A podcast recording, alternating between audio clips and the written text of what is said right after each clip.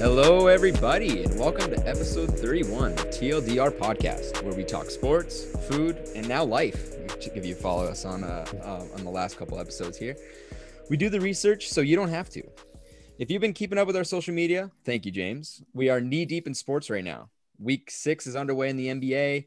The NFL is currently in its in my least favorite uh, week of the year, uh, and the NHL is is well underway there are so many headlines, tons of bulletin board material in a seeming in seemingly every sport right now. And it's really hard to keep up, don't you guys think? Like it just seems like it's just, you know, headline after headline, so much stuff going on in each of these sports. Um, but stay tuned and we'll get you caught up with all the important stuff. But let's drop in on boys first. Eric, you're working stiff these days. How have you been, bud? I'm good, man. Um, two things all these fucking people are so rattled with me and Alex on the NBA power rankings. Like, what kind of crack are we smoking? Probably the best type of crack, okay? The fucking Jazz, they're in my top five now, everybody, okay? Yeah, they won seven games in a row. Sorry, I wasn't paying attention to the fucking Jazz. Second off, uh, I'm doing better in fantasy hockey.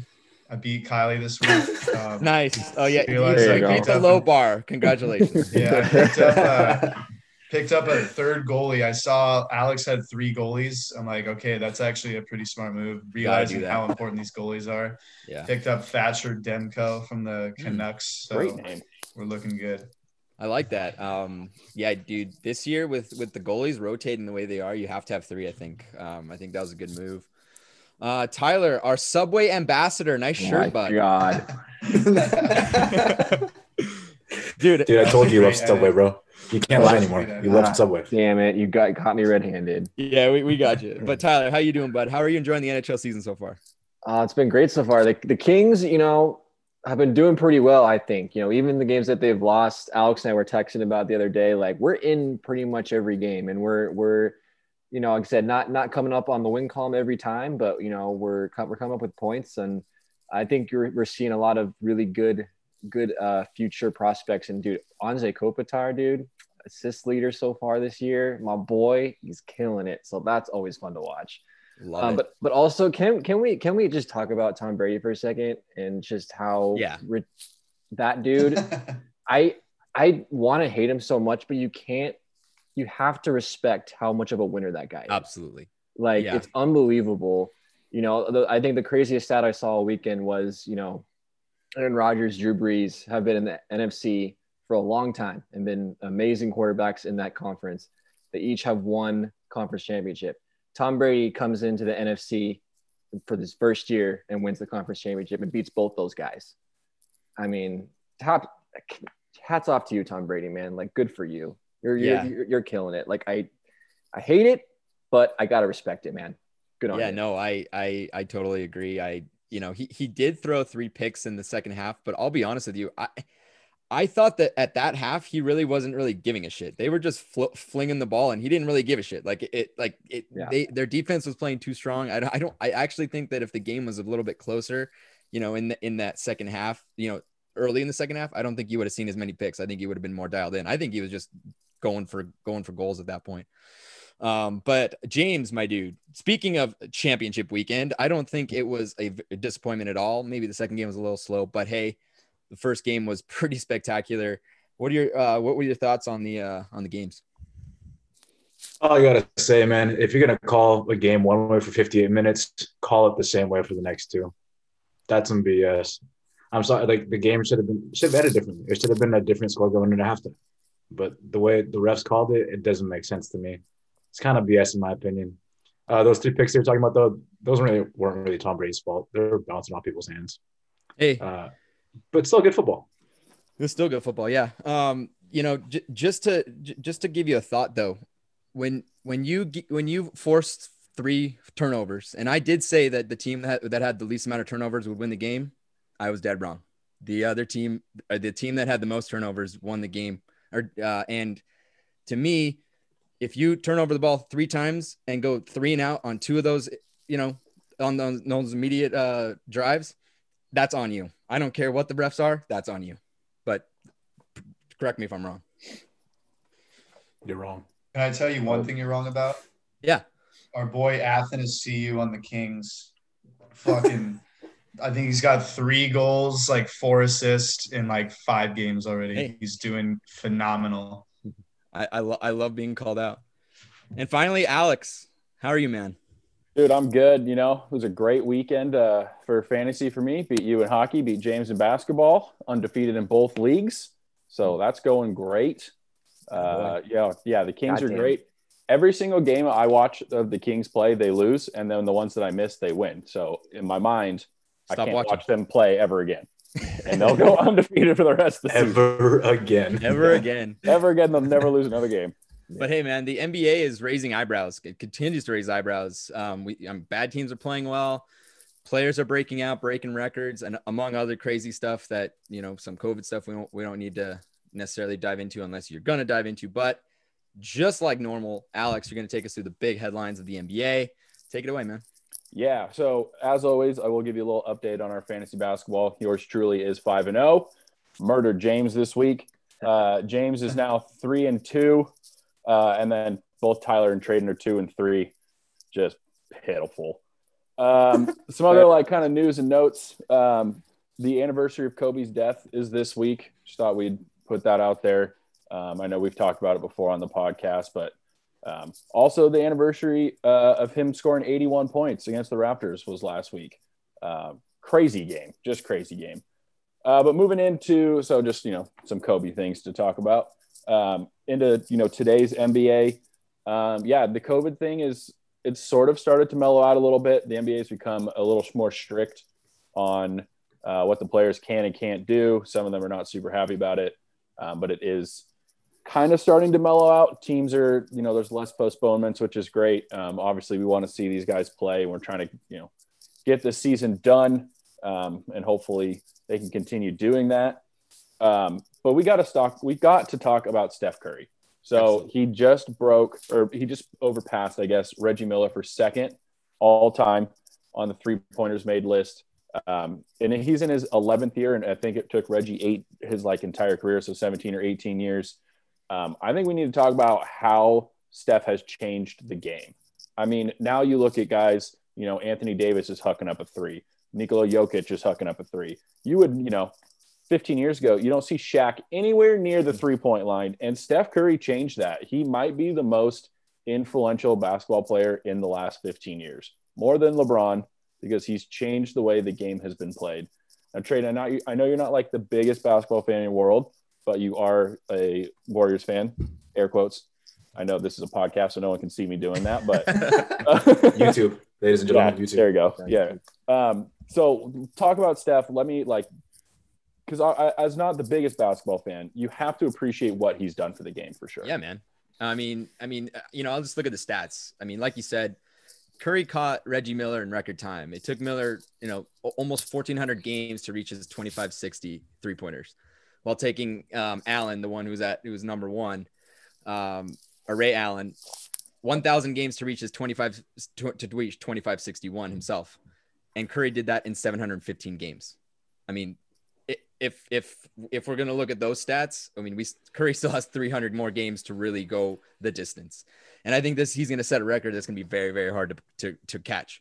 With that said, I think that the way he's actually changed the the game of basketball is going to put pressure on him in the future because I think teams are actually looking for for those types of players to to get the job done. I mean, I mean, Steph is not a big guy. He, I mean, he's he's small. He had he had question marks coming into the draft. I mean, you guys you guys all heard it. I mean, everyone everyone questioned this guy. He was small. Um, he was not a prototypical point guard, but there's something that Steph did that you know he combated his size by stepping back a little, taking that long bomb shot, and would drain it with good efficiency. And as we know, mathematically, even if you're shooting 40% from three, you're getting more points than someone who's shooting 50% from two, you know, inside the line. So mathematically, that's the way you got to, that that's makes sense to, to play, to play basketball like that. Um, and it lets small guys with, with a major skill set, you know, play this game. And you don't see people trying to find the next, you know, it- it's hard to find a LeBron. It's hard to find a, a KD. These guys are freaks. These guys, I mean, Steph Curry is not a freak athletically, but he but he's an he's probably the best shooter to ever play the game, and that's something that you can teach. That's something that you can practice. That is something that you can find you know in, in your recruiting and i think that teams have changed their whole game style that way you're seeing a lot more threes being sh- uh, um, shot in the game as part of the scheme it, you, you more most have been just kind of like part of the you know if you shoot a three yeah that's just you know that's great but you're mostly hitting that that you know mid-range jumper that thing's gone now it's all about a three point shot now and if you can't if you can't shoot a three point shot it's tough for you to to to, to play you know well in this game or well in this game. I feel like, but he's made a big imprint on this league for sure. Yeah, it's it's definitely changed the way the league has is being played. I you know it's something that as the NBA is going through it, we're seeing other sports too where these Ivy League, Harvard mathematicians, statistical guys are changing the way the game is played. Yeah. Literally all NBA teams do now is shoot a bunch of threes and try to dunk because the dunks are the most easily made and then the threes get you the most points. It's just yep. about how it works. Uh, defense is not really a thing anymore. Um, you know, back in like the 80s with like Michael Jordan and like the Pistons, him then playing the Pistons, you would never ever see a series like that now. And it seems like every single playoff year we see some team breaking the record for most three pointers made, most three pointers shot. And that's because of Steph. I mean, you look at guys like James Harden and Dame Lillard, all these guys now. I mean, they're shooting from the logo. I mean, hell, LeBron shoots from the logo now, and you know, his skill set has never been a great shooter. Um, and Steph, yeah, Steph has 100% changed the game. Um, and you know what? He's going to break Ray Allen's record. It's really only a matter of time unless he, I don't know, breaks both of his legs or something. Like it's it's almost inevitable at this point. Um, and yeah, it's probably a record that will possibly never be broken, depending on how long he can play. Um, it's it's crazy, and he's also just like the one of the most likable dudes. I feel like in the NBA. And I know that has nothing to do with how great of a shooter he is, but good for you, Steph. So, so Alex, I mean, we what he has, let's say 400, give, give or take 400 three pointers to go to to meet Ray Allen. I mean, yeah. we got to give an over under. I mean, we're over under how many games? Uh, what would you uh, set it at? 400 threes, maybe like, I don't know, 60 maybe like another season and a half, or like I a mean, normal, yeah, maybe I mean, like we, like 65, maybe. I think that's fair. I mean, he put up he put up 400 in 20, was it 2016? He put up 402. Yeah. I mean, that's insane. He's, yeah, he's probably never going to make that many again. No. But so I would I don't yeah I'd have to well it's also weird because the seasons are this season's shorter, mm-hmm. but I'd say it's broken by the end of next season. Oh wow, easy. Well, stay tuned but, and we'll see if that uh, yeah that happens. Yeah, we'll have to see. So moving from Golden State Warriors and you know the premier kind of the premier franchise of the uh, 2010s to the New York Knickerbockers, the basement dwellers of the 2010s. They're a respectable team now. We talked about it last week on the podcast. Um, James said, "Yeah, the Knicks can make the playoffs," and I think my response was, "I don't know how to like those words make a sentence. That doesn't make any sense to me." Um, but they're a respectable team, um, and we're to talk about them again because they're they're in a playoff spot right now. They're you know they're beating good teams. They are the one of the best defensive teams in the league. Um, James, what do you think like about the Knicks? Can they keep this up, or is this is this just a weird COVID thing and they'll falter soon? I really think they can keep this up. One of the things you said with Tradon's little segment there was that nobody plays defense in the NBA anymore. Well, the Knicks do, and that's what's fueling them. The thing about defense versus offense is that you can have an off shooting night and you can lose terribly. But if you play defense, it's all about effort. So as long as they continue this effort and playing good defense, they're going to be in games, most games, like most of the time. Tom Thibodeau, Tom Thibodeau is a really good defensive coach, and he, yep, I saved it.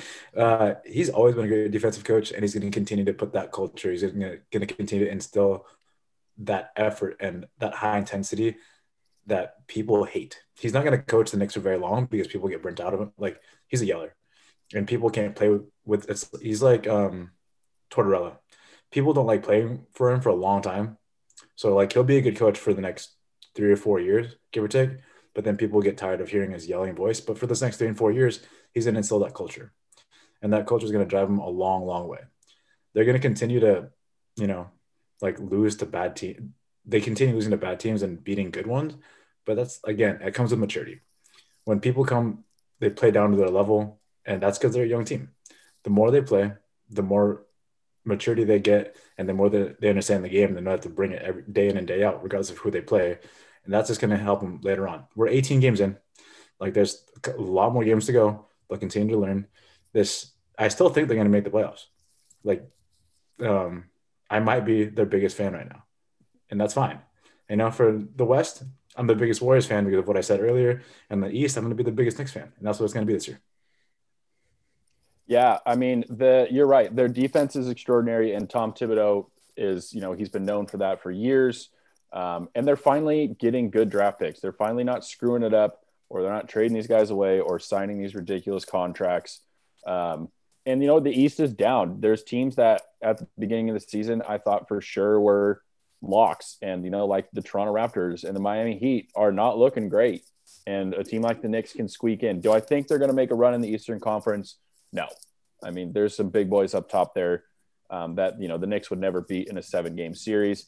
But it's good for basketball when the Knicks are good. Um, I think Spike Lee's probably still a bigger fan of the Knicks than you are, James. But just a tiny bit, though. Just a, just a little bit. But you're right. You're right there. You know, you're Yeah, right there. For sure. Um, moving uh, to another borough of New York, Eric, we talked. You talked about the uh, these little hoodlums or whatever. I don't know. These little children on Instagram getting mad at us about our power rankings. I feel like it's a lot about where we have like where the nets are.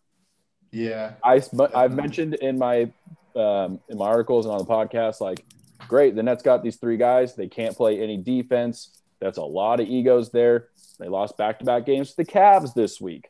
So, what's going on with the Nets? Um, I mean, are they really as hyped up as they should be, or are they still kind of figuring it out? Yeah, the, those people definitely got mad at us, and I, I had the Nets like number one every single power ranking Yeah. until this week, everybody. So check it out. Uh, I think I have them like number eight now or something, Wow. but maybe or maybe like six. Either way, six to eight range. Yeah. Okay, now you guys are fucking rattled up. Um, dude, they're gonna be fine.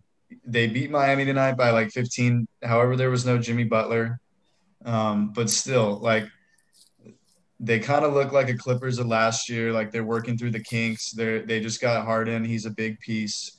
Um, you're kind of right. They they got to work on their defense. They got to figure out. It's weird. Tonight I was watching them. They were passing the ball actually way too much, which is pretty surprising. Um, I think when it comes to playoff time, which they will make playoffs, let's not get too crazy here. Um, they're going to have to decide who shoots the final shot. Um, I think it should be Durant. I mean, or, or Kyrie. I feel like those two guys have made clutch shots before in the playoffs. Um, you're not going to be too mad if Harden has to take it, but it's going to help to have those three guys out there uh, come the final play of games and it's I think it's going to be a battle either versus the Celtics or the Bucks uh, in the Eastern Finals this year. Like one of those two teams will play the Nets, and you know that's going to be their true test. Can they make it to the finals? They got to work out the kinks now, though. Losing to Cleveland back to back isn't a good look, but I think they're going to be okay. Yeah, um, that's a good point. About I would also pick KD to take the last shot. I mean, he's the most he's the best scorer out of the three of them. He's unguardable. Um, and you know, something I literally thought about as you were talking is this is the first time James Harden has been to the playoffs, not as either a young, you know, 21, 22 year old in those that Thunder team um, back when KD and Westbrook and the three of them were together, or where he's had to be the man in Houston. And uh, for Mike D'Antoni, who, as we all know, I fucking hate that guy. So that's not going to work. Um, it will, yeah. They're they have some growing pains. I'm just a little worried because it's a short season. Um, they might not have enough time to get it all figured out. And when they play some of these elite offensive and defensive teams like the Bucks or the Celtics, I don't know if they have enough defense. I mean, if they shoot them out of the building, great. But if you have a cold couple cold games, you lose a close one. I don't know. We'll have to see what happens. Uh, There's a, you know, that D'Antoni is an assistant on the Nets now. yeah, of course he is. Of yeah, of course, he is. he is. This is going to make you like him that much more. I know, right? What's up, James? Uh, do you guys hear about JaVale McGee? And the Nets are trying to pursue him big time. Like they're going to get JaVale McGee like they're giving everything to get him. What do you guys think about that? And what, would he fit in that scheme with that team? I mean, they need another big because they traded away their other their um, Jarrett Allen, and they're like they're To like the signing Cavs. guys. Yeah, to the Cavs. So they're trying to take Now they want well Jalen McGee from the Cavs. from the Cavs. Uh, I mean, they're going to need another big to. I mean, none of those guys can guard Giannis or AD or something. They're going to need somebody. Um, I mean, if I was Javale, like you got a much better shot at winning another ring, uh, which I think would be his fourth because he won two with the Warriors and then one with the Lakers last year with the Nets than he would with the Cavs. Uh, who do you think they're going to give up for that though? I don't know how much they have left to give up. They will they- be- they- I mean, he's he's realistically JaVale McGee is a fringe starting center, backup center. He's not like he's athletic as shit and a good and a good defender, but he's not gonna sway the team. You know, I think it, it's gonna come down to those big three, but we'll have to see. That'll be interesting though. JaVale Yeah. McGee is also a character. That dude is so weird. He's on Shaqtin' a Fool so often Yeah, back in the yeah. day. Yeah, for real. Try to dunk from the free throw line. like, what are you doing? Um, all right, and then last kind of segment on the NBA for this week. Uh, we, I mean, I, we've talked about it and how deep the Western Conference is. James Harden getting traded out of it um, definitely kind of upsets it. But I mean, Tyler, there's at least ten you could possibly say 11 teams that realistically have a shot at making the postseason. I mean, some of them are locks. The two LA teams, Utah's looking really good, um, Portland, uh, and uh, Denver. But what are you what are you thinking about like how competitive those Western Conference is? Do you see any of these teams like really heating up that you're like, oh shit, look at these guys kind of coming? Um, what do you think about the West? Yeah, the West in the last few years, it's been this way where it's just so tightly packed, and there's always going to be one or two teams that are on the outside looking in at, at, at the end of the at the end of the season, and it's shaping up to look the same way this this year. Um, obviously, as you mentioned, those those those top two LA teams and, and Utah are killing it right now. Utah got off to a little bit of a slow start, but since then they've been on fire. Uh, same with Denver; they got off to a pretty slow start, and la- la- last week or so played a lot better, kind of how we how we've expected them. Um, but yeah, that kind of second half of that of those standings is just like it's anyone's game. Um, and there's going to be a, a couple teams, you know, at the end of the season that's probably going to lose it by a game, maybe two games. It's going to be real close and, and, and fun to watch. Uh, I would say for, for me, I think the most surprising team that are that's competitive is the Spurs. Um, just I feel like the last few years they haven't really been that competitive, and they've looked pretty good this year. Um, so I think that could be a team that will surprise some people. Um, the Phoenix Suns, I gave them a lot of props um, since that's happened. They've really shit the bed. So that was a TLDR dump. Yeah, Uh, has that's has- what you do. You either get teams to Yeah. rise, or you get them to just take a fat shit. Yeah, so it was a fat shit there by the Suns. So they have Like not the looked Eagles. good. Yeah. Fuck the fucking Eagles. Um, God damn it. Uh, but yeah, I mean, I think I think the West is always super fun to watch uh, and super competitive. Um, so it'll, it'll be interesting. But I mean, I for, for me, obviously, the, you know, the, the two LA teams in Utah look like the the top dogs. I mean, Utah might sneak in there as a one or two seed. Who knows? Yeah, I mean, Donovan Mitchell's been playing out of his mind. The Jazz have won eight in a row. The Clippers have won seven in a row. Um, yeah, the Spurs came into LA and beat the Lakers and the Clippers, uh, which is hard to do. Um, you know, those are I mean, you got Pop, dude. If you have Pop, you're yeah, and the yeah, if you've got Gregg Popovich, you're always in it. Um, I would agree with you though. The Spurs are a surprise team. I mean, the Warriors, the Mavericks are right there. I'd say the most disappointing team is probably the Pelicans. They're five and ten. They need to turn it around real quick. They've got enough talent. They should be much better. Um, yeah, you really fucked the Suns over. So Yeah, my CP3, bad. That's Tyler's. Phoenix. Yeah. Sorry. They got some time to figure it out, but yeah, after their hearts hard, what is it? What am I trying to say? After their fast start, they're kind of falling hard. So uh, we'll have to see a what hard happens. start. Yeah, hard start, Their baby. hard start. They're Yeah. falling fast. Yeah, they're falling fast after their hard start. Um, but that's what I got for the NBA this week. Um, let's hope that the you know COVID doesn't get his little greasy fingers back in there, and we can play some more games. It will. I love it. Um, Greasy well, in and out Your fingers, bro. optimism. Wow. let's Thanks, coach. not. Let's, let's hope Fucking positively Yo, negatively. real fast though, real, like for the Clippers, they just won seven in a row. But I just heard it was on ESPN or Twitter or something that um, Paul George and Kawhi they're both going to be out for a couple games, at least one, at least. That's gonna be tough, you know. Two stars, that streak might end. Will be. It's going to be tough. They play Atlanta Hawks tomorrow night, and uh, they don't have either of those guys. Um, and yeah, so it's going to be tough. You know, it's gonna it's going to be some other guys that need to step up. We'll see what happens. They got they got Brooklyn Brooklyn Nets like a week from today, or maybe it's like next Tuesday. That'll be an interesting one. Definitely. Must see Hey, ne- TV. Hey, Yeah. during this COVID period, it's next man up. You know, it's if you're ready to play, you, you, Very you true. gotta play. I mean, there's a lot of injuries, a lot of people going out. So The NHL calls it the taxi squad, right? Yep, they have a taxi squad. Next man up. Um, but hey, thank you, Alex. Um, always, always good to hear the the the going ons in the uh, in the NBA. But uh, we're gonna take a break. When we come back, Tyler's gonna take us through some name changes for teams that are changing their name this year this upcoming season. So uh, so stay tuned for that.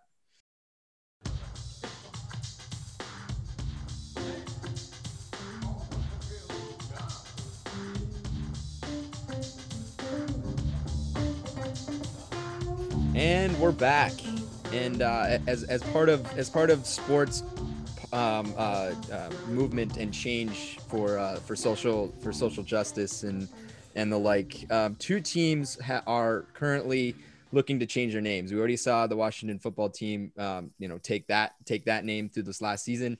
Um, the Cleveland Indians are looking to change their name as well. But Tyler, you're you're covering this story. Take us uh, take us through the story and um, about the history of each team and take it away.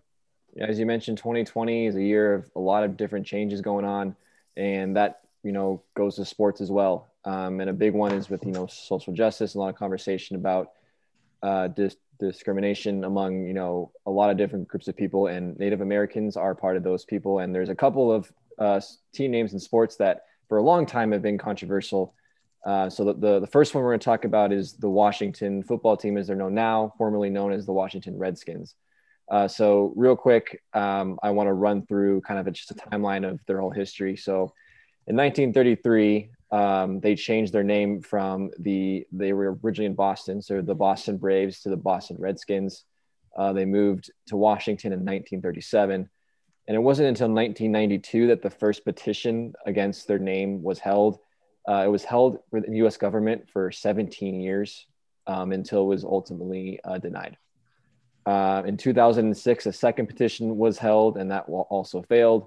In 2013, 2013, the team owner Daniel Snyder said that the name will never change under his watch. Uh, and then we, and then currently in 2020, with all the civil protests going on about conversations about discrimination, uh, the Redskins name once again was was in the spotlight. Um, on July 1st of 2020, investors worth over 620 billion dollars sent letters to top sponsors of the Redskins, uh, FedEx, Nike, and Pepsi to pull their sponsorship from the from from the team.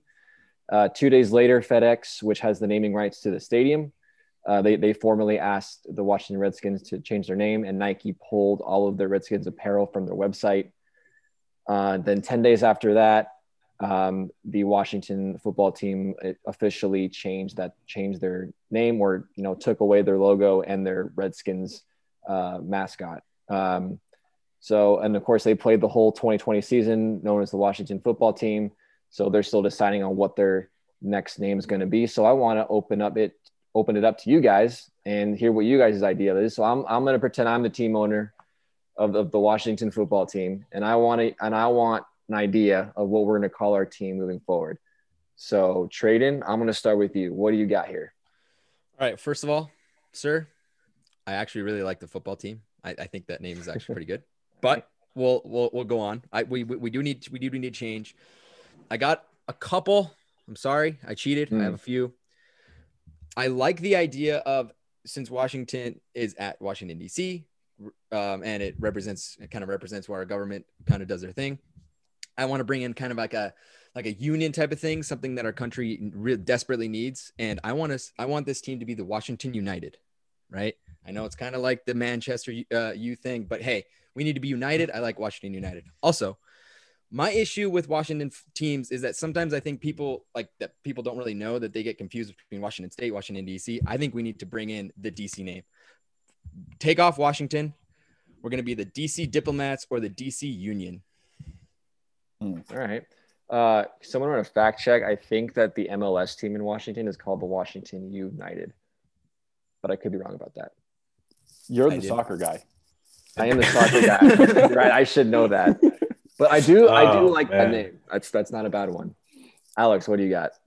Okay, so I'm a big fan of team names that their first letter starts the same letter as the city.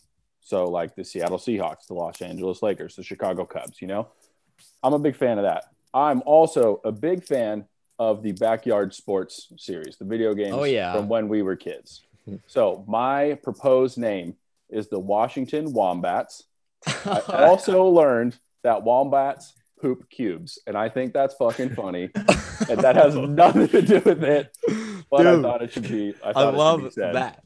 So Wow. I'm going with the Washington Wombats. It has nothing to do with the DC area. I'm pretty sure the Wombats Wombats live in Australia, but I'm I'm digging that. Also, it's funny when teams have like I mean a wombat doesn't seem very threatening, but Washington Wombats it just flows off the tongue, you know. It, it does flow off a tongue very well. It, it, does- it, like you said, it makes zero sense for Washington D.C., but it does have a nice ring to it. Thanks, but bud. neither do the Pittsburgh Penguins. Who gives a shit? That's true. Yeah, right? There's definitely no penguins in Pittsburgh, so Washington except Wizards. in the zoo, maybe. Yeah, see another WW. Yeah, it all works. James, what do you got? Uh, real fast fact check. It's called DC United. That's Ooh, what they so have for the MLS team. I was Kind of right. close. You are right. Okay, so for my proposal, Washington DC is our nation's capital, correct? Yep. Yeah, So- you are correct. Good job. Sacramento. The president is in Washington DC. Mm. Therefore, I think it should be the Washington Joes. But hear me out. I think it's going to change every four to eight years, depending on who the president is. Oh my god. So god. you're going to be named after the president. And the cool thing about this is you're going to have a new rebranding experience every single four to eight years. So you sell more things. So Really your, your profit margin will be much higher. Oh, That's what I'm going with. We're going to be the Washington Joes and then whoever's next. Mm. That's what we're going with. You know, at first What? I was like, "What the fuck are you talking about?" And then I'm like, "You ended it like that." Actually, kind of makes a lot of sense, especially financially. Like you said, the rebranding, money, money. Yeah. Oh, People man. will buy more things because they have to, you know, you got to rep the team. Oh man. And then you get more retro stuff too. Like, Yeah. hey, do you have that the Washington Joes from like 2021? Like, yeah. Washington Barack. That's a sick jersey. oh my god. yeah, I mean, then you can have a collection. You know, it's pretty cool. exactly, man. If you want to be a mm. hardcore fan like that. Damn. Yeah. Oh, I'm winning this for sure. Wow. I love how every everyone's been a little bit different. Got a little take. I love it. Eric, bring us home. What do you got? Um, the Washington football team will now be called the Washington Half Smokes. Um, what is a half smoke, you ask? Because I looked this up too. You know, big fact check. Similar to a hot dog or a sandwich, as you would say, it's usually larger, spicier, and more coarsely ground meat. And the sausage is often half pork, half beef, smoked like a half smoke. Uh, it's served with herbs, onion, and chili sauce. Tyler, I know you're a huge hot dog sandwich guy, so I had to tie it into food, of course. Um, and apparently, this is the most popular food item in Washington D.C., where I've never been before. But they're going to be called the Washington Half Smokes, Smokes. and it's cour- kind of going off what Alex said. Like people are going to be like, "What the fuck is a half smoke? What is that?" And then this team's just going to dominate you. You're All gonna learn what half smoke is after that. So, what's your idea of what the logo is going to look like? It's going to be Just like a giant wiener on the top of the helmet. It's gonna be like a giant hot dog sandwich with coarsely ground meat, often half pork, half beef. Oh my sauce. God. wow, this was this has gone way better than I thought it would. Off the rails. Um, Wow. yeah, that that was amazing, guys. That's four really good ones. Um, oh fuck! I know I got to choose one. I shouldn't have done this. All right. Um, dude, honestly, I think the one that I think sticks out the most is probably James's idea with the presidents. I think that's really cool. It's really unique. I like that. I'm down for it. Washington Joes. You, you're gonna piss a lot of fans off, So many questions. guy. about You're gonna that. piss a lot of people off. Hey, it's different, and it's unique. I mean, people should be. Too- Washington Joes. Really? Yeah, like the average Joes in dodgeball. let's do it. dude. What? Yep. Oh man. I'm And then who pretty sure it's what- like expensive to have to rebrand all the time.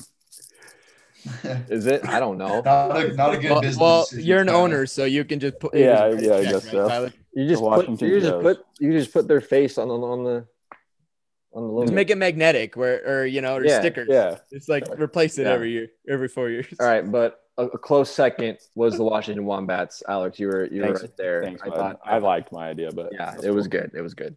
All right, moving on. That. moving on to the other the other team here uh, the cleveland indians are going to ch- be changing their name as well uh, real quick their timeline here uh, 1915 is the first time that the cleveland indians or the, the cleveland baseball team changed their name to the indians uh, in 1947 we saw the first logo of the chief wahoo which is their kind of classic one if you guys have seen it um, in 1973 were the first protests of the name and the logo uh, all- fast forward to 2016, the team changed the logo to the block C that we see currently.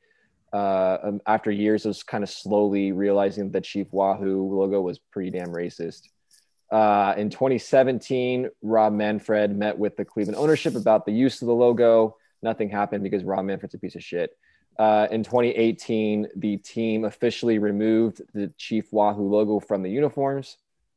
Um, and then in 2020, after the Washington Redskins changed their name, conversations began about the Indians' name and whether they should officially change it or not.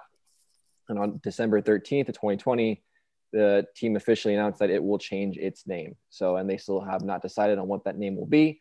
So, once again, we're going to leave it up to TLDR podcast to, uh, you know, help them out a little bit. So, uh, let's go in reverse orders last time. So, Eric, lead us off here with the Cleveland Indians' new, new team name. Yeah, I'm gonna keep it short and sweet. The uh, Rock and Roll Hall of Fame resides in Cleveland, um, and therefore this baseball team should be represented accordingly. Uh, Google told me the most famous, well-known rock and roll artist ever is Elvis, so they will be called the Cleveland Elvis People. Wow. I was gonna say Elvis men, but like you know, we're open to men and women here, so it's like they're gonna be the Elvis People. the and Elvis like- people. Elvis is the most famous rock and roll artist. So there's a fact check for you, Tyler. Um, Wow. I'm pretty sure. great, great pitch. Tyler, I don't know what's better, his, He was his answer or your response. Wow. I'm pretty sure the plural of Elvis is, is Elvi. Oh pretty yeah, sure. well, but then you're confusing. then you're confusing it with elves. Yeah. Elfi. Yeah. Oh, no. Then you're Cleveland talking Elvis. about elves now, and we're talking about Elvis. Well, I don't. You're the one that brought Elvis up, so I'm just trying to help you out. You know, we'll get it big. All right. Uh, James, what do you got? okay. That was a great one. I'm gonna vote for that one, Eric, just so you know. Um, okay, so I don't know if mine is gonna like go against the grain when it comes to you know like being socially correct, but there's a minor league team in baseball in San Antonio. They're called the Flying Chanclas, and I think it should be the Cleveland Chanclas. That'd be a great name. and then just the slipper, bro, the flying slipper. I was gonna say, what does that mean? You don't know what a chancla is? Nope. Whoa, Whoa. look it up. That- that's your job. That's your job to tell me what it means. You're supposed to be know. pitching this. Jim. Yeah, you're pitching it to me. Hold up. Don't make me Google it. We're gonna share the screen here. Oh, beautiful. Flying It's a sandal. That is literally a It's a sandal. sandal. okay. Flip yeah, flop. wow. wow. Thing ever. Wow. Wow. Damn, The that's a flying kind of cool. You should get that hat. Gotta love Yeah, minor dude, league it's a- baseball, man. There's also the trash pandas. I was kind of debating between the trash pandas and the flying chanclas. So Yeah, the Trash Pandas, that is an amazing name. There's also a Flying Squirrel team name, I'm pretty sure. Minor League Baseball has some amazing mascots. If you guys just for fun, just if you're bored one day, just Google like minor league baseball teams. There's some pretty incredible ones. Um, and they, that, that's some of them are actually pretty cool logos too. I'm wearing, wearing my minor league hat Good right now. hats. They got great hats. Yeah, I got one on right now. Um, all right, the flying flip flops. Got it. Uh, Alex, what you? Okay, so I'm not doing that. Mine's definitely different than that. So the Cleveland baseball franchise has been around for a really long time. So what I think they should do is bring back a name that they had from 1887 to 1899. I'm sure you all remember it fondly. They were the Cleveland Spiders. And they could have a sick like spider logo and it doesn't you know it could have fangs if you want or it could just be like a you know like a not obviously not the same as Spider-Man but like just like a spider looking thing like pop colors. I'm a big fan of the Cleveland Spiders. No, they got to be in Spider-Man uniforms. Like, yeah, they just have to be full Spider-Man. Spider-Man uniform, masks and everything. Yeah. I like that. I changed my mind. I want it to be the Cleveland Spider-Mans. I want them to buy the rights from Disney for many, Oh my millions, God. And they're the Cleveland Spider-Man. All right, so we got the, the, the Cleveland Elvis people, Yeah. the Cleveland flying flip flops, and It's called a chancla. I say it right. the Cleveland Chonkas, and the and the Cleveland. Uh, what was yours, Alex? It's, I'm going to still stick with spiders, the Cleveland Spiders. Okay. Cleveland Spiders. Spider Man's Tra- way better, bro. All right. Yeah, but that's Cleveland that's never Spider gonna Man. work. Okay. Trading. What do we oh got? God, I, how can I? Why did you have me go last? Because these are fantastic. Um, you guys ready? Yeah. The Cleveland Baseball Club. Mm. no, I'm kidding. I'm kidding. No, I actually, um, with with Cleveland being on the on the border of Lake Erie, I thought that maybe we could bring in something kind of nautical. Um, so I like the Cle- I like and to go to the to the consonants that Alex likes so much. I like the Cleveland Commodores. Mm. It's like a high ranking official in the Navy. Yeah. Bro. Got it. That's a good one. Yeah. Okay. Cleveland Commodores. Comadres. I thought that was comadres. It, it, it, no, it's not. But uh, It's not, but Good uh, try. Good try. Just All right, try again, a lot of really good pitches here. Um, but I'm gonna have to go with Alex's Cleveland Spiders. I think that's pretty cool. I also like the fact that you tied it in that it was like one of their original names a long time ago. So it's still part of their history and it's part of their heritage, and just bring it back. You know, I mean, a lot of people don't like spiders, but I think they're that's a pretty cool team name for a sports team. I, also, how funny would it be to have like a giant, like a spider mascot, just like scaring the crap out of kids at baseball Yeah, games? it'd be Oh, great. It would be so funny. I'm sure you can make some pretty cool logos too. Like Yeah. cool spider logo. Just All in a suit with eight arms, like yeah, Yeah. spazzing out. It's Yeah. just- yeah, the arms just flail everywhere as Yeah. they walk along the concourse. Yeah, or you just hire Spider Man to be the mascot at the games. You know? Yeah. why not?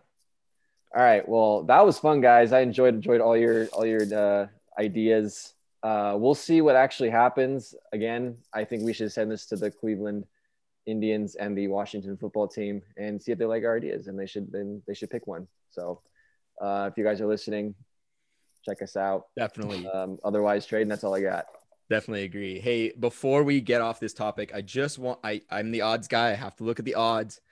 Um, the o- the, the top odds for the Washington um, football team's name would be the Washington Red Tails and the Washington Presidents at at plus 300 each. Both are kind of lame compared, especially compared to ours. So I really hope they're listening to this podcast. And then um, I think that Alex cheated because the Cleveland Indians top odds would be the Spiders. So he must have like set the odds or, or something like that so that people Yeah. would bet and he would make a lot of money, but whatever. Um, You figured out my scam. Hey, hey. So, uh, look, I, I love, I love our ideas. That actually turned out way, way better than I thought it would. Um, this Much better than the game, bro. Well done. um, but uh, we're gonna take a quick break, and you're gonna hear from our one sponsor. And bef- before I go, if you guys, if anybody's listening that would like to be sponsored by this podcast, please reach out to us via um, social media. We'd be happy to to to get you up on our uh, on our ad space here. Um, but when we come back, um, we're gonna go back to the NFL, and we're gonna look at some NFL awards that are gonna be given out. Is it this week, James? Did they give them out this week? February. February. February Um, we're gonna Yeah. we're gonna talk about those before uh, during this one week lull um, in the NFL postseason here. So uh, stay tuned.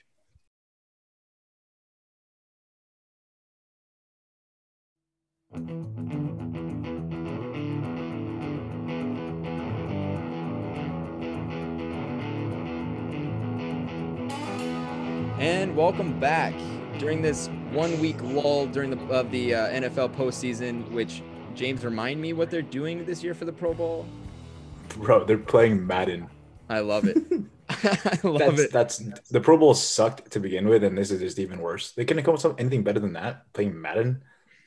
Hey, I mean, They got got. I guess it. you got to keep it safe. Um, you know, some of some of the some of the football players who play video games though have fantastic personalities and can see them like doing that. I think would be pretty is going to be pretty kind of interesting, but um, we'll see. But we, uh, James, you wanted to talk about the NFL awards, so we're going to be looking at the MVP, rookie, rookies of the year, and uh, coach of the year. So take it away, man. Okay. Uh, so a lot like hockey, there's a ton of awards with the NFL, but we're going to focus on the three that Traden just said. Um, let's start with MVP. There are three. There's three people, and surprisingly enough, they're all quarterbacks who are top of the rankings here for MVP, and that's Aaron Rodgers, Patrick Mahomes, and Josh Allen. I think Aaron Rodgers is going to take it. Aaron Rodgers was for he was the best player in the NFL this year. He led that team. He had 48 touchdown passes. He led the league in touchdown passes. He also had a passer rating of one, 121.5, which also led the league in that as well. Without him, I mean, the Packers have really good weapons, but they had nobody to get. Jordan Love couldn't beat out Aaron Rodgers. Like Aaron Rodgers made that team what it was. He's clutch. He performs well. He knows that team inside and out. He's my MVP pick. Traden, who do you think's going to take you? Yeah, I mean, I'm right with you. I mean, here, Rodgers responded. So the, the Packers sent a message by by you know picking up Jordan Love in the offseason, you know, off the draft. And that, you know, for some quarterbacks, that, that's kind of a oh, I'm clearly getting replaced here. And Rodgers looked at that and said, Oh, no, you're not.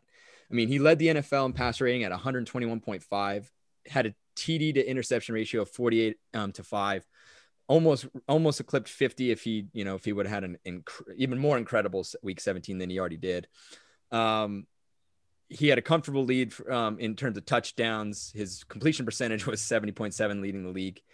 Uh, and you know i think the one person that we could look at is mahomes but down the stretch as i mentioned in a couple podcasts now he did not look that great in the second half of the season i mean yeah they won but he just didn't look that spectacular so i'm right with you there Thank you. We got two for Aaron Rodgers. Alex, who do you got? Yeah, so I mean, this is my problem with the NFL MVP award is it's I don't know, 90% of the time it's quarterbacks and like obviously a quarterback is very important to your team, but I kind of feel like the NFL should change it up and just I don't know, like make I don't I don't know what they need to do, but I think Aaron Rodgers is going to win, but I someone that you haven't mentioned that I think maybe will de- deserve some looks is Alvin Kamara. He Mm. really carried that Saints team. Drew Brees was hurt. Michael Thomas was hurt. They're two best players. He was the best running back in football this year. Um, you know, maybe you know Derrick Henry too, but um, I mean, I think Aaron Rodgers is going to win. But I think Alvin Kamara deserves some credit. I mean, he had an incredible season. I mean, hell, he had a six touchdown game. Um, Yeah. yeah, Alvin Kamara Could have been seven too. yeah, he deserves some credit. I mean, I don't think he's going to win. I don't even think he's going to crack that top three that you mentioned. But just so we don't all just say Aaron Rodgers over and over and over again, I thought we should throw some love to Alvin Kamara. Out of the box answer. I like it. Eric, who you got?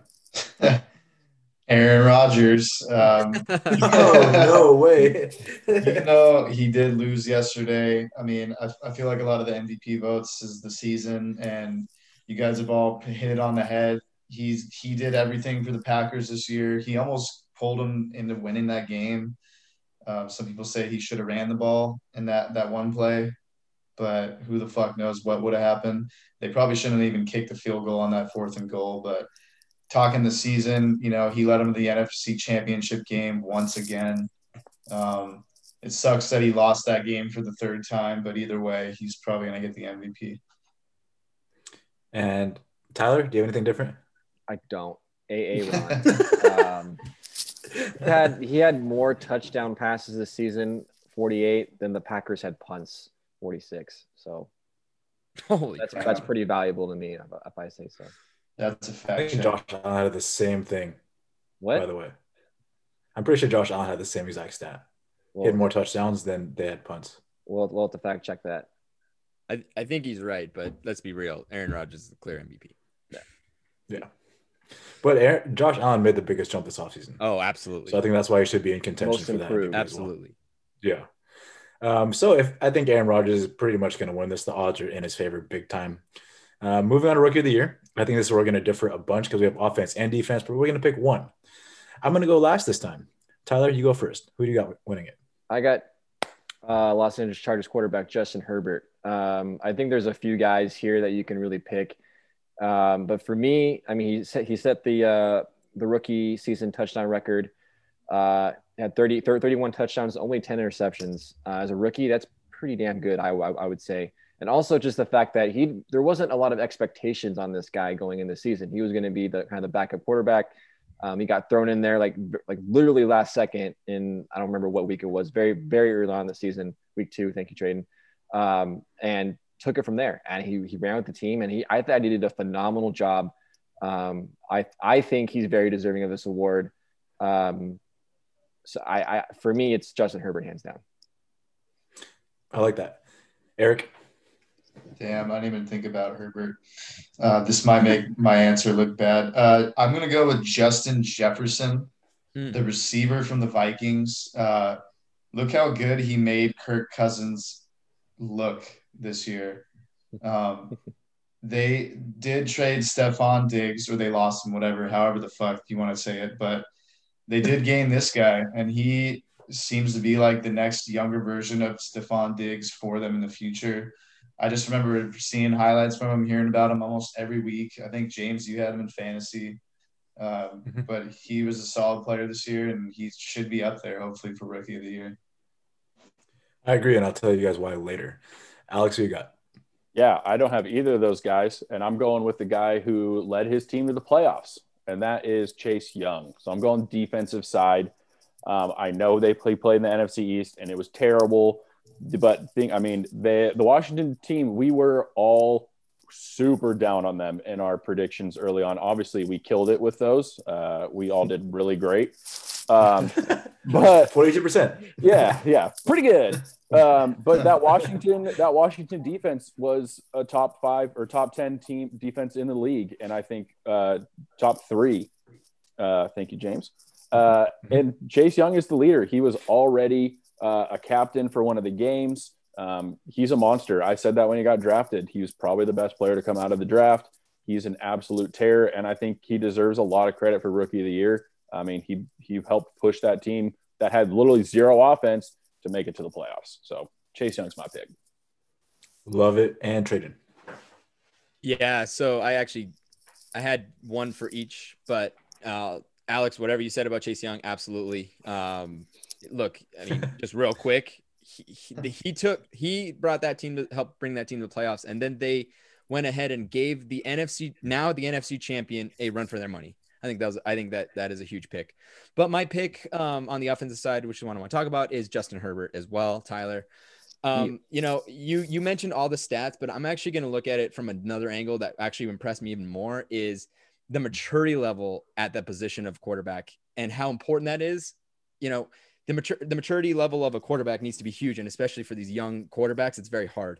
And look at this guy. I mean, he gets brought in out of nowhere in week two.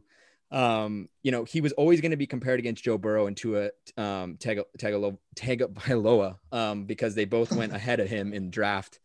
Uh, and you know, Tyrod Taylor was set to to lead this team this year, the Chargers. Um, but his deep receiving corps and Keenan Allen and Mike Williams were hurt often, so Herbert had to build chemistry with other weapons, not those huge notables that that are Keenan Allen and Mike Williams. One of which is on my fantasy team and did a hell of a job. Um, and all of those players reap benefits of, of him playing well and that and building that chemistry. And his teammates even vocalized their admiration for his leadership skills behind the scenes, um, even at such a young age. Um, to me, that kind of pushes him over the top. And it, you know, like I said, it takes a very mature individual to to play quarterback in the NFL, and especially at a young age. So, um, I think he's done well for the Chargers franchise, and I think they have a a a, uh, a franchise quarterback. I like it. Uh, so just a heads up, guys. Um, rookie of the year is divided up in offense and defense. We only picked one. So for defense, I agree with Alex Chase Young. He's a must. He's a shoe in for that defensive player or defensive rookie of the year. He changed that defense entirely. Uh, when he first did the preview of predictions early on during the summer, I asked I asked Alex actually the question of is he going to be as impactful as Nick Bosa was, and he was. He definitely was. He turned that team around. They, they built the defense around Chase Young. And for my offensive pick, my argument against actually I'm gonna, I picked Justin Jefferson, and my argument against uh, Justin Herbert is the fact that Justin Herbert was a top ten quarterback. Like he's he, he did well for a quarterback, like really well. But Justin Jefferson was a top four wide receiver in the NFL in his rookie year, playing with Kirk Cousins, who doesn't air the ball out all that often. He finished the fourth in the NFL with receiving yards. He only had 88 targets. Every everybody else on that list, like the top maybe 10, had 100 plus receptions. He had 88. That tells you that guy's a burner. He runs after the catch. He gets open easily. And he had seven touchdowns and he broke the Randy Moss's rookie Vikings wide receiving record. That's really hard to do. Randy Moss is a Hall of Famer, and Justin Jefferson is following those footsteps. I think at the end of the day, when his career is over, he's going to be talked about as one of the best wide receivers. Like he's showing that promise right now, and I believe that he will win. I don't think he will win Rookie of the Year. I really hope he does, but this will probably go to the quarterback. Moving on to the last part here, I have Coach of the Year. I'll go last once again. Alex, let's start with you. Who do you think is going to win? Yeah, so I got Sean McDermott, the Bills head coach. Um, I mean, we all, I mean, at least I specifically, you know, thought the Bills were going to perform a lot better this year. Um, and then they made the AFC Championship game. Um, you know, I think he and Josh Allen's chemistry has really blossomed, and obviously Josh Allen, as we've mentioned, is a top three MVP candidate. Um, and Bills Mafia, man, like good for them. They've had a long road to go, and they've finally got a head coach and a quarterback that they can kind of build with. Um, so I got Sean McDermott as the coach of the year. Like it. Um, Trayden. Yeah, so um, I, I like that pick, Alex, but I, you know the Bills made it to the playoffs last year, and the, the this coach brought his team to the playoffs for the first time since 2002, and that is Kevin Stefanski. Um, he brought he cleaned up the culture in the in in um, in the in, the Browns organization, brought the team together, and they made playoffs. Look look at these stats. Points for went from 335 to 408. We haven't seen over 400 points from this team since 2007, and even that, even even that was you know above average. They're way below average, you know, historically. Point differential from minus 11 or two minus 11 from minus 58. Offensive ranked moved from 14th to 22nd. Defensive from 16th to 22nd, or to 16th from 22nd. Their advanced stats suggest that they were better than average, or at least average in terms of offense when they were way below historically. Um, they won 11 games, double digits for the first time in many, many years. And then looking at Baker Baker Mayfield in, uh, in particular, his efficiency improved. His quarterback rating moved from to 72.1 percent from the mid to low 50 percent. I mean, and we look at the fact that I know you can't really count the playoffs, but the the the Browns managed to beat the Steelers in the in uh, Super Wild Card weekend without Stefanski on the line uh, on the sideline. And as I mentioned, I think that that had to do had a lot to do with what Stefanski did to that culture early on. And I think that they went in there and they beat the Steelers. And I think that he's a definite, um, that's definitely my pick for coach of the year. Another good one. Tyler. Yeah, I'm to agree with uh, Trayden there. I think Stefanski, I think mainly because of kind of what he mentioned that how bad this franchise was prior. And, you know, I think the, prime the prime example is, is his quarterback, Baker Mayfield you know, Baker Mayfield was awful. It caused Trayden to have a rant about how awful he was, and we named an episode after it because of how, how epic that that rant was. And then it and then Stefanski steps in, makes Baker Mayfield a legitimate starting quarterback in the NFL, and then Trayden publicly apologizes about his rant. You know, months later on as, as if I'm anybody though. Well, you are. You're. You know. You're, he might have heard it, man. You could have fired him up. Who knows? Yeah, you know, who knows. Uh, but I, I, for me, like I think, I think um, McDermott is another solid choice. I think this is this is a very very close yeah. race. I think between those two guys. But for me, the, the the, the the deciding factor is where the Browns came from from last season to this season, and the Browns improved drastically com- compared to the to the Buffalo Bills, who again had a great season and their head coach was a prime uh, uh, part of that. But for me, I think Stefanski, I think has the edge just with the amount of improvement that he brought to that team. Eric. Yeah, man. Uh, I'm gonna kick the dead horse while it's down. I got Kevin Stefanski as well. Uh, we've covered every reason why he took the dog shit Browns and got him to the like a score away from the AFC Championship game. So, um, he fucking he's way better than Doug Pederson, as Alex just uh, chatted to our group, um, who was probably the worst coach of the year. Uh, but yeah, Stefanski is going to be close right there with the Bills coach.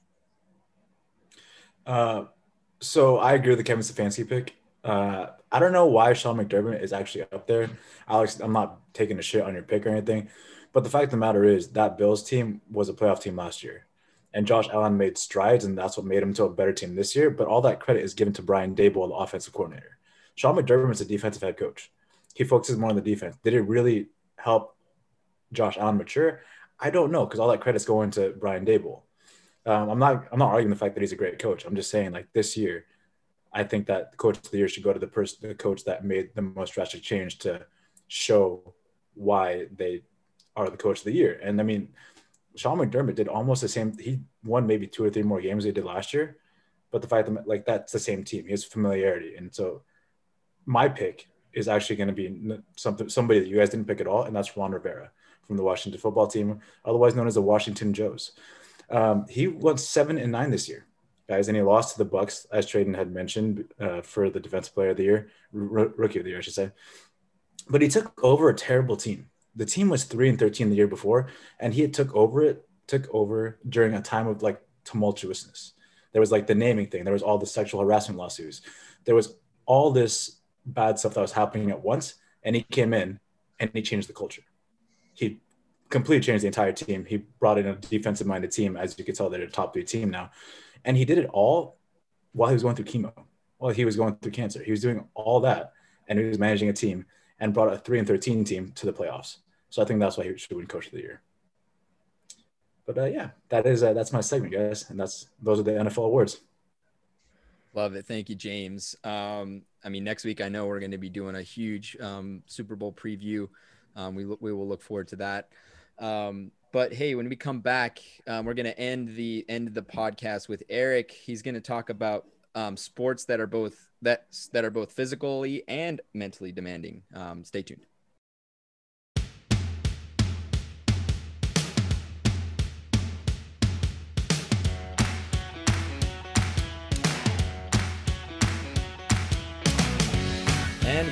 Back for the last segment of the podcast here on episode 31. Eric, you want to talk about sports that are both physically and mentally demanding. Please take it away. Uh, yes, thank you. All of them are Traden. Um, true, true. But I'm gonna break it down even more. I've been reading this fucking book right here. You can't probably see it because of my screen, but the mental game of golf. It's a good life book actually too. Um, it is a lot of golf, Alex, but it's a good life book too. All right, it's not just golf. Um, you know, let's start off just sports that are highly physical. I bet everyone could guess football, hockey, water polo, lacrosse, uh, even soccer. Tyler, um, even baseball. They uh, they fight each other. They fucking it's physically demanding, uh, especially if you're a pitcher. Basketball, cheerleading. Surprising, it is a sport and it is physical rugby, of course, UFC is pretty physical. Uh, mental sports, um, I kind of only got four. I got golf, baseball, basketball, and UFC. You could say a little bit of hockey if you're talking goalies, but um, mental becomes more of a narrow subject. Uh, but I kind of want to just go around and ask you guys which do you, James, which do you think is the highest mental sport of them all? Thank you for giving it to me first because I'm going to have the answer that everybody else has, and that's golf. Uh, the fact of the matter is, you do an action and then you think about that action for the next 10 minutes and you just you sit with it. So if you did bad, you're just sitting in it and you're like, damn, I did bad. Or if you did good, you're like, oh, I have to be just as good as the next one. So that put, puts more pressure on you. And you have a lot of time to just think and sit and you only have what 70 strokes if you're good, probably less than that for an entire day. And the fact of the matter is, you play the same course multiple times, three or four times, three, three times, four yeah. times, four times. You play the same course four times if you're good, and so then you just start comparing. You compare what you did the day before, and the day before, and the day before, and it's like if you don't do as well, you go mentally downhill. Or if you do better, you're like, damn, I have to do better on the next one too. And again, mentally downhill. So you have to have some mental fortitude to keep thinking positively and thinking about what's next rather than dwell on what you just did. Yeah, that that is all true facts right there. Um, nothing to argue with. Um, Traden, tell me what you think the most mental sport would be. Yeah, I mean, I, I, I have to go with I have to go with with James's pick, and you know, there's something that my uncle mm-hmm. not too long ago said to me about the game of golf, and that if you want to know a if you want to know the the true personality or the true nature of a person or of a of a man, he said man, but you can say woman too. Bring him bring him onto a golf course and play around a golf with them, because of the way that the game pits pits you against yourself. I mean, you're not playing you're not playing against anyone else but yourself. At the end of the day, yeah, you're playing you're playing for the for the lowest score, but you easily can beat yourself in in any in any round of golf and I've been there many many many times where you end up in this spiral this downhill spiral and then you start to act out and then and then emotions start to get in involved and the thing is unlike other sports where you can take a shift take a breather and say okay i have a chance here you don't have any you don't have any other factors to blame it on. You're the only one who can make that shot. You're the only one who can who can um, dig yourself out of that hole and put the ball in the hole. So the, it's definitely it's def it's got to be the the most mentally um I- intense game there is because there's just no other there's no not really much physical attributes. I mean there is if you're if you're a um DeChambeau, but there it's it's way less physically demanding than than you know other sports which you know four four to five hours of walking around hitting a ball that's hard to stay concentrated as well so Yeah. definitely the the the, the one for me Lots of decision making and probably lots of time, you know. I mean, you got time in between your shots, but you, you can be down on yourself, like James was saying. Um, Alex, let's change up the golf talk. Hopefully, you didn't pick golf to be the most Yeah. mental. So what would uh, you say the most mental I sport didn't. I picked golf um, because so you stand up. This, but I have different reasonings. So you stand up on that first tee box and you're thinking, "Fuck, why am I playing golf? What did I do to get myself to this point in my life?" No, so I didn't really. I didn't actually not pick golf. Fuck golf. I did not pick golf. Um, I picked tennis. It's Hmm. very similar in golf Ooh. as you know if you're playing singles, it's just the one person. Um, you're out there for five hours. If you know if it's a men's, uh, and you got to win three out of five. Um, you know if you're playing in Australia or you know one of these opens, it's super fucking hot. And then and the, all the eyes are on you, and you see these tennis players. You know they'll smack the ball up into the stands. They'll smash their rackets. I mean, just like golfers will, you know, smash their clubs over their knees or toss them into the pond or whatever. Um, but so yeah, I wanted to pick something different. Tennis is um, incredibly challenging um, and mentally, it can exhaust you.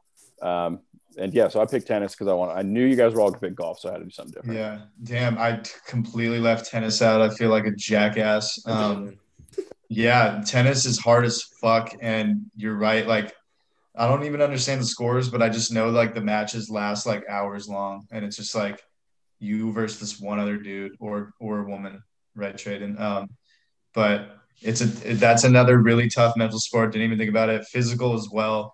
Uh, fucking hard ass sport. Um, Tyler, last but not least, I'm guessing you picked golf, or did you pick baseball? I actually didn't pick golf because I knew everyone else was going to pick golf. So I wanted to go something a little different. And a lot of people, and golf, no doubt, is an extremely mental sport. Uh, mental because there's a lot of time in between things, as, as you guys all mentioned, made great points. Uh, but for me, when I think of like what's really difficult mentally, it's not about the the amount like having a lot of time to think about things. It's having a very short amount of time to, to make dis- the decisions. I think mentally that's more difficult, in my opinion.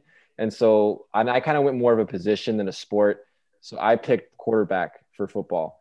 Um, I think it's probably the most one of the sports you have to prepare the most for as, as, as a player.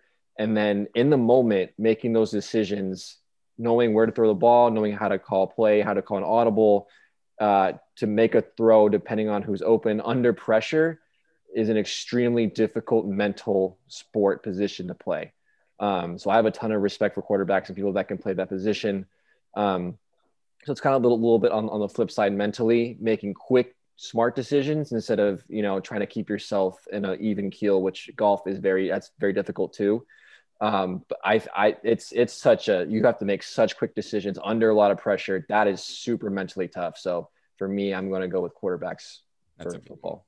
That's very good. Nice. Yeah. my uh, answer, of course, was golf. Um, I'm not, you know, you guys all covered everything. Just if you're fucked in the head that day, like you, no matter how much practice you have and all the reps you've gotten, like nothing is gonna work if you're just not thinking right that day. You got to be crystal clear. That's only happened to me once when we were playing Chino Hills. I was with Traden. Traden was playing the same way. I don't know. We were both like in a zen. We weren't saying a word to each other. Um, but yeah, positions most mental. Uh, any golfer, any tennis player, um, fucking a football quarterback. I think a football kicker is probably the most mental. Good one Um, too.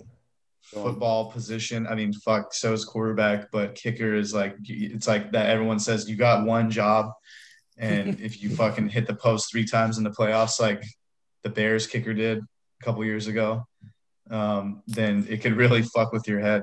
Hockey goalies, baseball pitchers. I mean, two other extremely mental positions. Baseball pitchers seems to me to be like one of the gnarliest mental positions.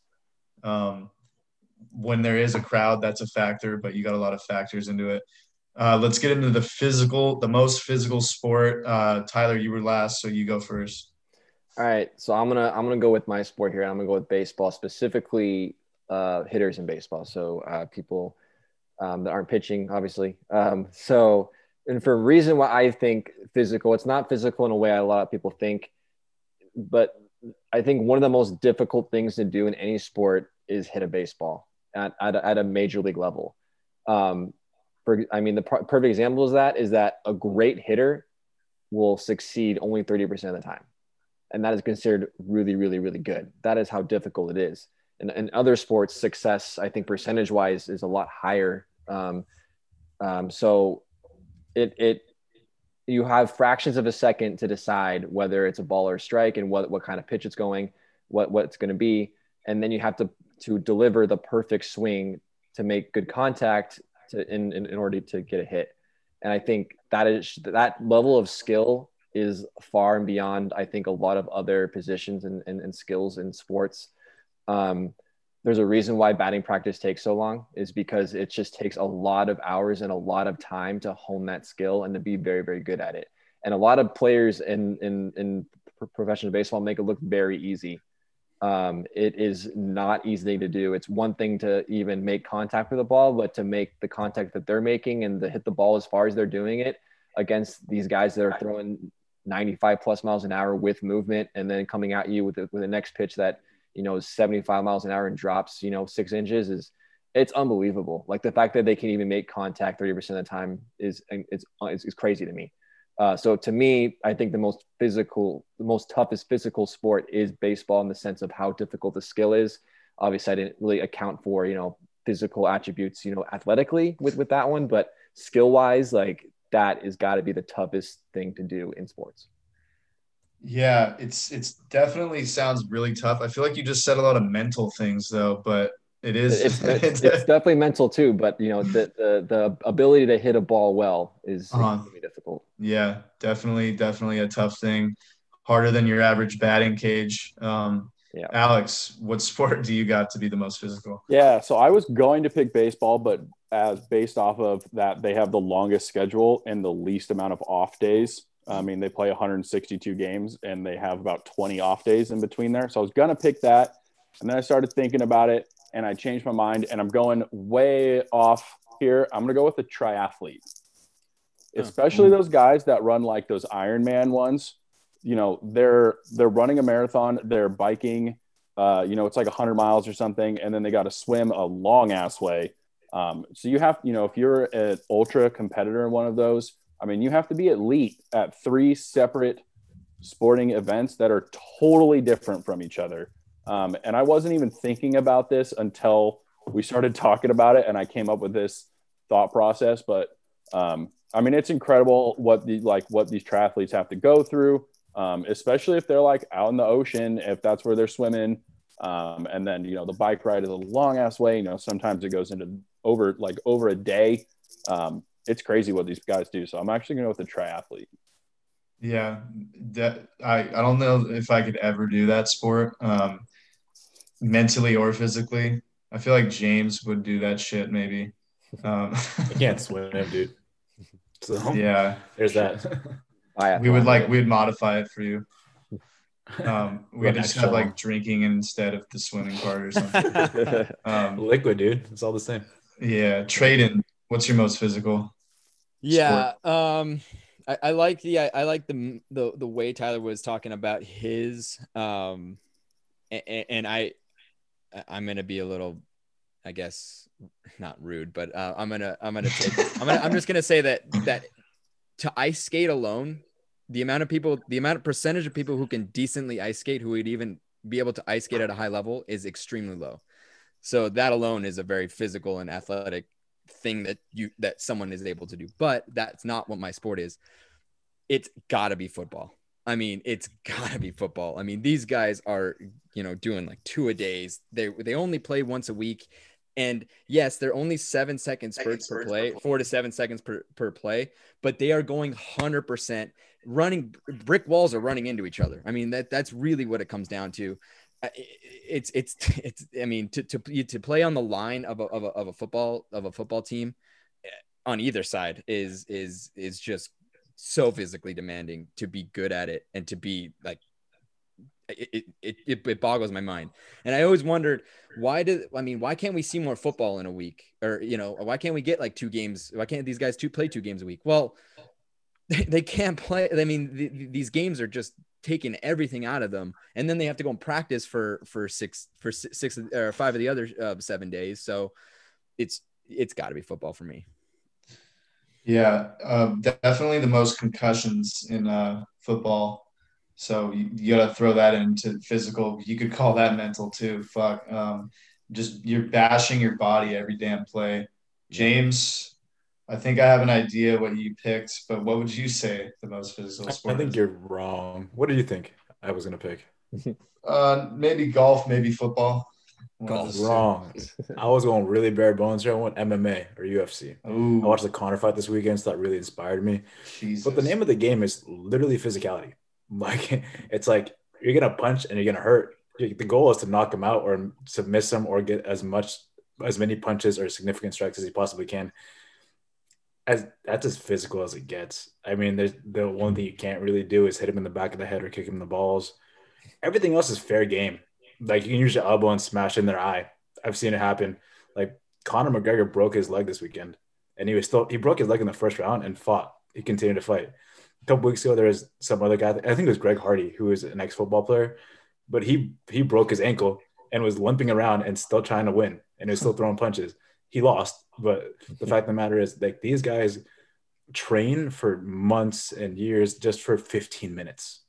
Like they want 15 minutes to see what they can do, and half the time they're gassed by the second round. So 10 minutes in, they've given it their all. Their bodies are breaking down, and they're still out there doing their thing.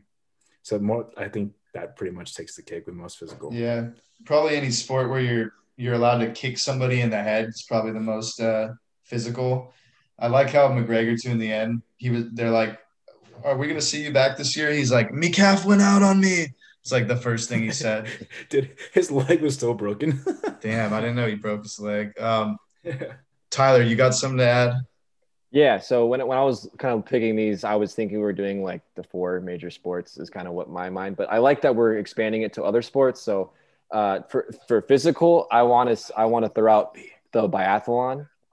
And I don't know if you guys have watched this. It's a winter sport in the Olympics. yeah that is unbelievable. cross country skiing and rifle shooting essentially.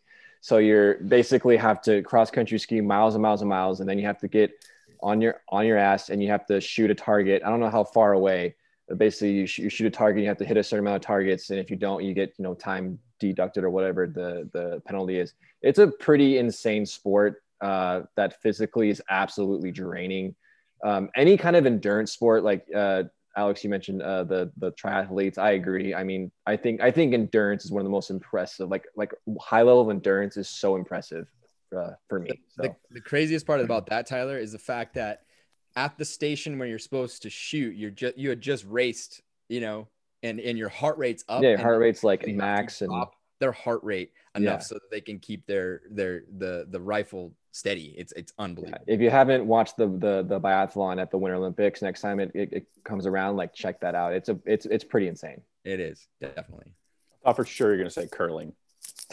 oh yeah, and curling too. I love curling. Just shout out, Very- shout out to Mrs. King. It's probably the most broom sweepers.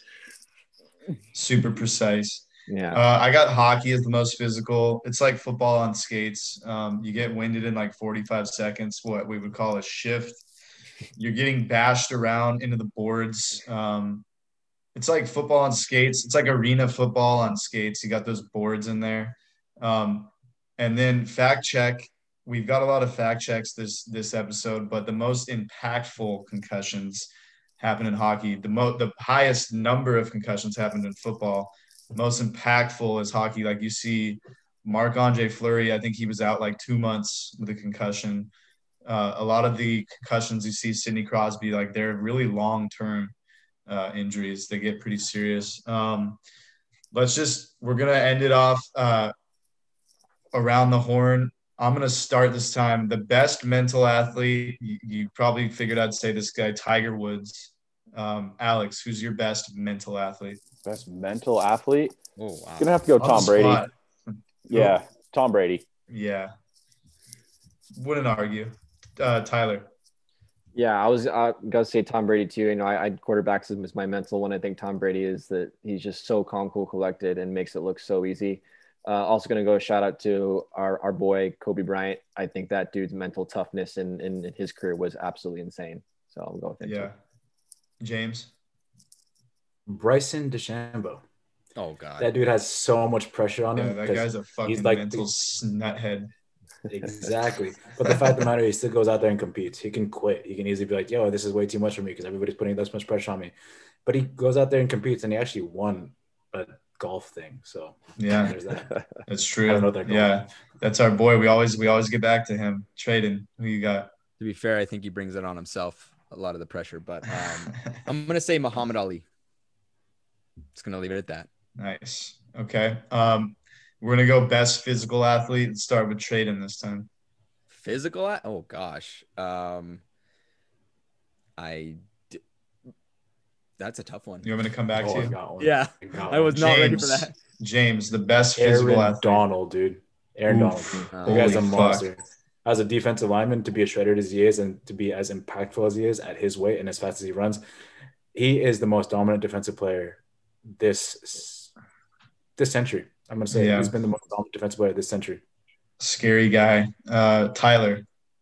Uh, I think it's just pure athleticism. I think Yasiel Puig, when he was when he was you know had his few good years, I mean, just one of a, just an incredible athlete. This the size and the power and the speed of that guy was so fun to watch. He was electric.